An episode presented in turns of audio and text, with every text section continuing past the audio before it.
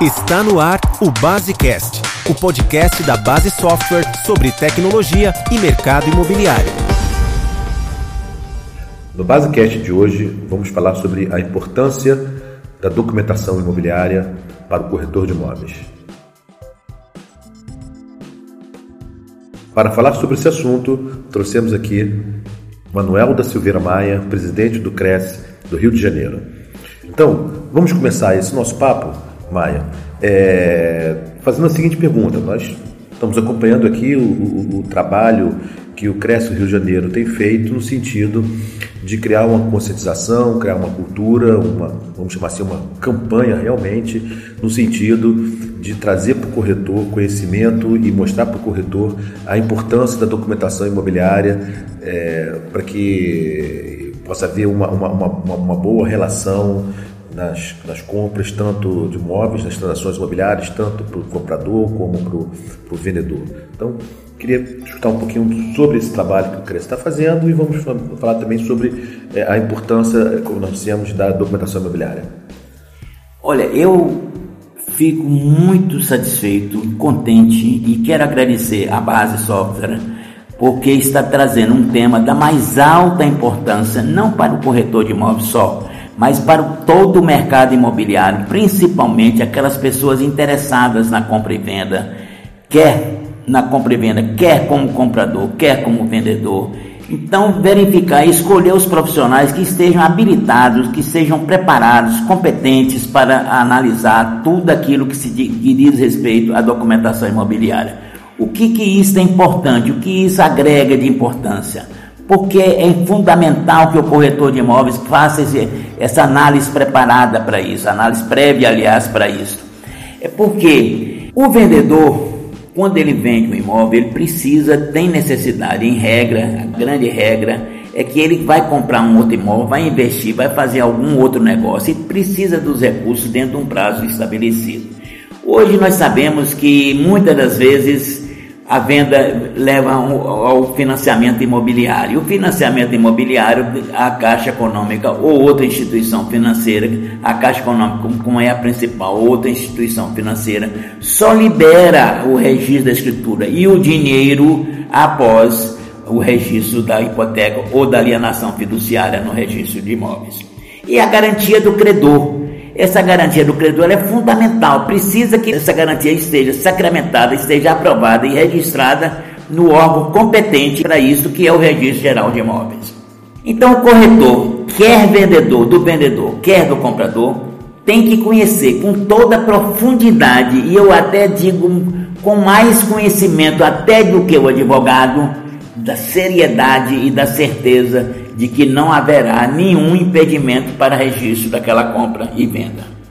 Porque se houver registro, o vendedor começa a pagar, no dia que ele assina a escritura, começa dali 30 dias para pagar. O comprador tem que precisar do dinheiro e se o dinheiro, o registro não sair, o vendedor não recebeu o dinheiro e o comprador está pagando a prestação sem estar ocupando o imóvel. Olha as consequências que geraram para as duas partes.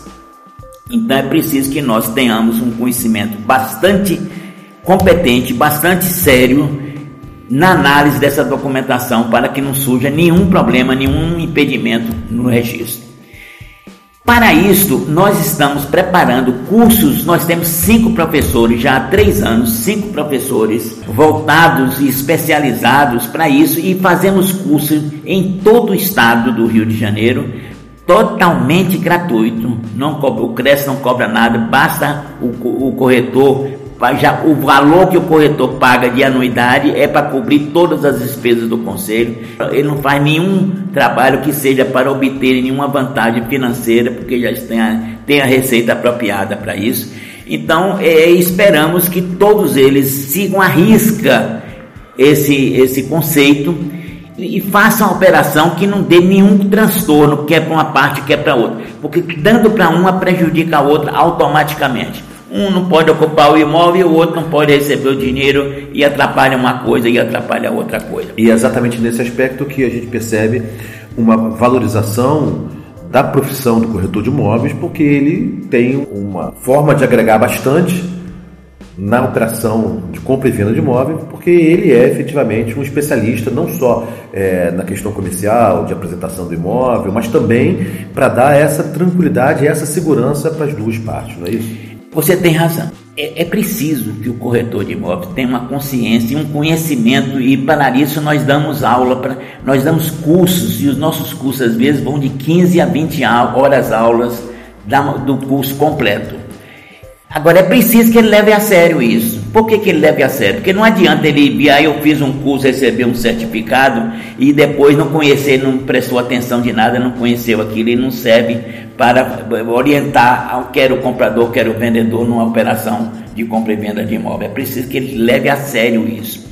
E ele tem que levar a sério por uma razão muito simples. O corretor de hoje, o novo corretor, já tem um conhecimento muito maior de todo o contexto da compra e venda do que o corretor passado, porque o corretor passado não se preocupava muito com isso, porque não tinha muita, é, muita dúvida quanto a isso, entendeu? E as pessoas orientadas por advogado. Hoje, o corretor tem que orientar, o corretor deve ser até o advogado nesse caso aí, porque ele tem que conhecer isso tanto, tanto quanto o advogado. O advogado conhece o conjunto do direito e o corretor, nessa parte, conhece a documentação. Eu até dou como exemplo é o pai que faz uma doação para o filho, reserva um usufruto e estabelece uma cláusula que volte o imóvel para ele no caso que ele sobreviva ao filho. Porque no momento que ele faz uma doação ao filho, o filho é o proprietário do bem. O pai às vezes fica só com o usufruto e o usufruto extingue com a morte do usufrutuário. Mas no problema não tendo cláusula nenhuma, só uma doação pura e simples, falecendo o donatário da nua propriedade, chama aqui nua propriedade, falecendo o donatário, ele transfere para os seus herdeiros. Se ele tiver filho, transfere para os seus filhos aquele bem. Mas se tiver uma cláusula que, que o imóvel volte à propriedade do doador, então ele aquele imóvel volta e os herdeiros do donatário não recebem. Isso é importante porque se o donatário quiser vender aquele imóvel, é, no registro dele de compra e adquisição do bem por doação, não tem nenhum impedimento, mas vai ter numa verbação que se faz sobre isso no registro de imóvel. Então tem uma verbação que o imóvel volta ao proprietário se ele sobreviver ao donatário. Perfeito.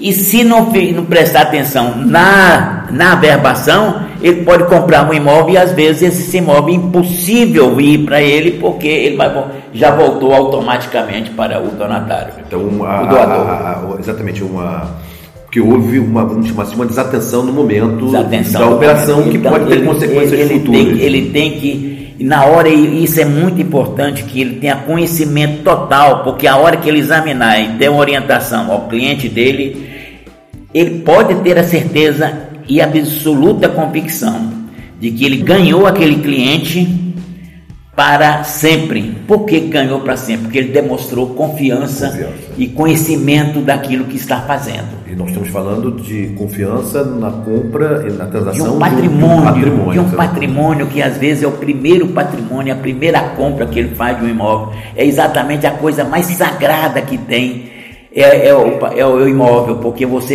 entrou naquele imóvel, você tem a garantia de viver ali muitos anos. E essa, nessas, com essas orientações, que são fundamentais, as duas partes se sentem bem assistidas pelo profissional de, de, de corretagem de imóveis, naturalmente vão indicar esse profissional e vão ter esse, esse profissional vai ter um desenvolvimento profissional muito grande, é, com certeza. É, eu, eu sempre também digo o seguinte, isto aí e mais outras outras vantagens que o corretor deve oferecer ao, ao seu cliente e a todos, de um modo geral, que seja envolvido numa operação comercial, é, esses conhecimentos criam, criam é, uma fidelização para o corretor. O corretor, ele, nós temos uma figura do médico da família, do advogado da família, o contador da família e assim por diante. Essa figura ela está enraizada na, na, na cultura brasileira. Às vezes você é advogado de uma família e depois você está tra trabalhando para a terceira, quarta geração daquela família, porque você tem uma tradição de conhecimento e seriedade. E a mesma coisa deve, deveria ocorrer com o, o corretor. corretor. Então nós queremos implantar exatamente no Cresce essa fidelização. O corretor conseguir, o corretor conseguir demonstrar aos seus clientes, entendeu? Que ele tem conhecimento para isso e uma vez ele demonstrando isso, ele vai conquistar o cliente para sempre. Bom, só agradeço imensamente a sua, a sua participação Aproveito para elogiar também o trabalho que você tem feito incansável à frente do Cresce e todos nós sabemos que a causa é muito boa e, e acho que todos os, os corretores e, e, e o mercado de maneira geral reconhece a grandiosidade desse trabalho. Obrigado, obrigado.